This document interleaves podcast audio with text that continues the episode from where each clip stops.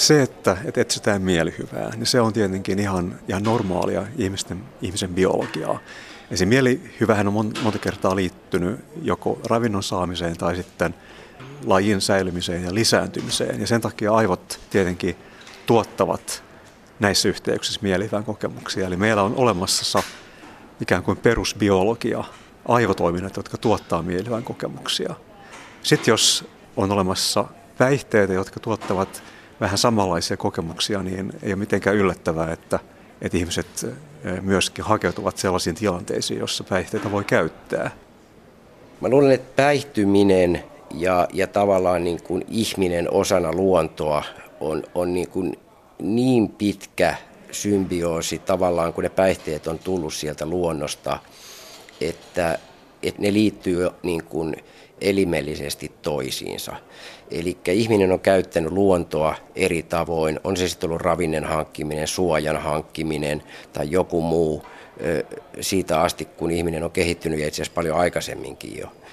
Ja, ja kyllä osana tätä luonnon, luonnon hyödyntämistä on myös tullut se, että on, on, on saatu helpotusta kipuun tai särkyyn tai, tai huomattu jonkun kasvin tuottavan jonkun mukavan olotilan.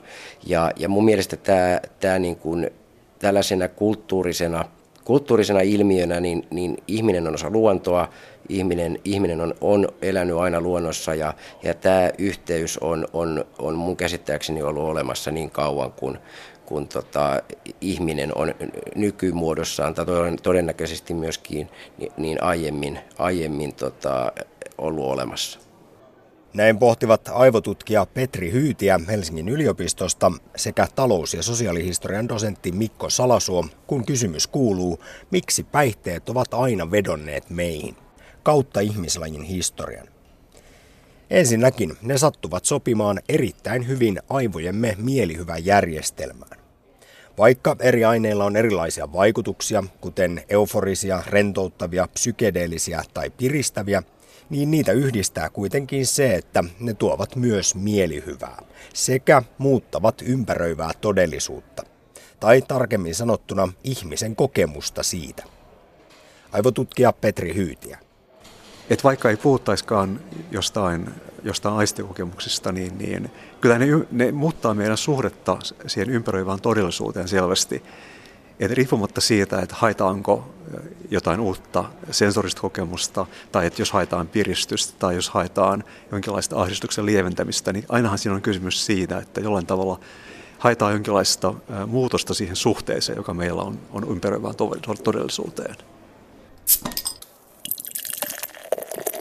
Vaikka kaikki päihdyttävät aineet aktivoivat siis aivojemme mielihyvää mekanismia enemmän tai vähemmän, niin nautinto ei ole suinkaan ainoa syy, miksi ihmiset niihin tarttuvat ja ovat aina tarttuneet.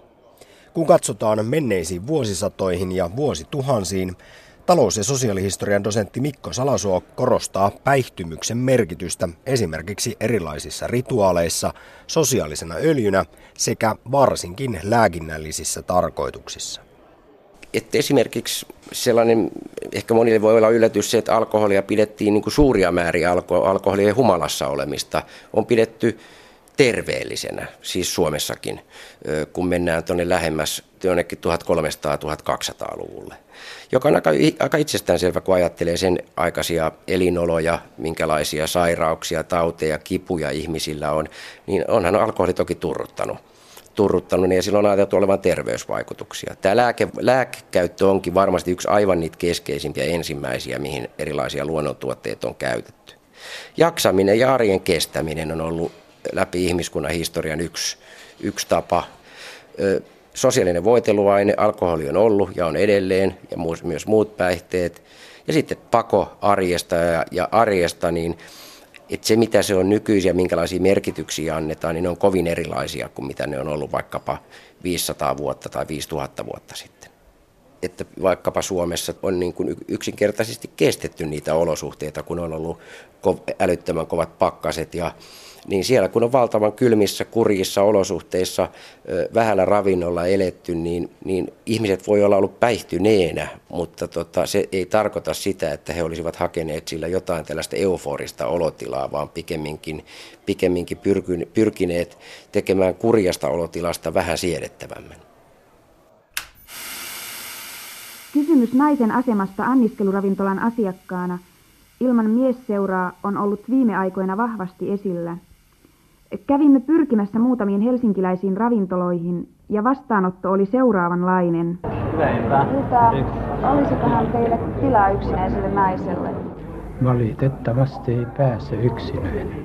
Ja mistähän syystä? No se on vähän vaikeaa sen takia, että jos tänne nyt tulee esimerkiksi yksinäinen nainen, niin se vaikuttaa vähän omituiselta. Ja sitten toiseksi niin yksinäinen nainen pyrkii hyvin usein joku herran pöytään. Ravintolassa käyntiin liittyvät sukupuolirajoitukset puhuttivat kansaa 1960- ja 70-luvuilla. Tänä päivänä puhuttaa puolestaan juopottelun siirtäminen juuri entistä enemmän ravintoloihin sekä esimerkiksi kannabiksen laillistaminen. Mikko Salasuo muistuttaa, että päihdepolitiikka on vaihdellut kautta historian mitä aineita on milloinkin käytetty ja miten. Kyse on kulttuurisista tavoista, jotka ovat yhdessä vaiheessa hyväksyttyjä ja toisessa ajassa täysin tuomittuja. Hyväksyttävä raja päihteissä elää, liikkuu, kahvi on ollut kiellettyä kuolemanrangaistuksen uhalla aikanaan, ö, alkoholissa on pyritty kieltolakiin, kauppapoliittisista syistä aloitettiin vuonna 1961 tämä huumeiden vastainen sota Yhdysvaltain johdalla – Kukapa olisi ajatellut 30 vuotta sitten, että nyt Coloradossa ja monissa ja, ja, ja Washingtonin osavaltiossa on laillistettu kannabis ja, ja, ja kannabiksen, kannabiksen käyttö ja se saattaa hyvinkin olla meilläkin edessä kymmenen seuraavan vuoden aikana. Tämä vaan kertoo siitä, että miten nämä rajat muuttuu ja miten ne on, ne on paljon enemmän sidonnaisia ei niinkään niiden aineiden koostumukseen kuin siihen, että miten ne on kulttuurisesti määrittyneitä. Eli se, että, että onko jotain esimerkiksi kannabista käytetty tietyssä kulttuurissa 3000 vuotta sitten vain niin kuin jossain rituaaleissa tai shamanistisissa tapahtumissa vai onko sitä voinut, voinut käyttää myöskin niin kuin tavallinen väestö arjessaan, niin se on täysin ollut kiinni siitä, että, että miten sosiaali, minkälaisia sosiaalisia sääntöjä eli määräyksiä, eli ehkä nykypäivänä voisi sanoa sen aikaisia lakeja on ollut. Tähän liittyy olennaisesti sekin, että, että päihteiden käyttö, mitä järjestäytyneemmäksi erilaiset yhteiskunnat tai sivilisaatiot on tullut, niin sitä enemmän on alettu säännellä päihteitä. Tässä on varmaan aika itsestäänselvä tausta. Ensinnäkin verotuloilla on ollut suuri merkitys aina, mutta yhtä lailla niin voisi ehkä jotenkin pelkistäen sanoa, että, että jos on, sulla on ollut ennen vanhaa heimo, jos on 10 000 jäsentä, että jos kaikki olisi siellä niin kuin älyämpärissä aamusta iltaan, niin mä luulin, että, että sen, sen heimon kuninkaalla tai hallitsijalla niin ei olisi kovin kauaa sitä heimoa. Eli tavallaan se on myös tapa hallita, hallita ihmisiä ja kontrolloida ihmisiä ja saada ihmiset tekemään tiettyjä asioita. Alkoholi on aine, jota on juomissa – mutta sitä ei ole kaikissa juomissa. Maidossa ei ole alkoholia, mehussa ei ole alkoholia, eikä vedessäkään ole alkoholia. Limskassa ei ole alkoholia, mutta oluessa on. Myös viinissä ja viinassa on alkoholia. Tiedätkö mitä tapahtuu, kun juo sellaisia juomia, joissa on alkoholia? Katsopa sinä, kuinka ihmiset alkavat puhua ja toimia eri tavalla sitä mukaan, kun he juovat enemmän alkoholijuomia. Silloin sanotaan, että on juovuksissa tai humalassa tai kännissä. Jotkut ihmiset voivat ruveta humalassa rähjäämään ja tappelemaan, eikä se ole ollenkaan mukavaa. Kai mekin saadaan tällä kaljaa. Mutta Turpaki!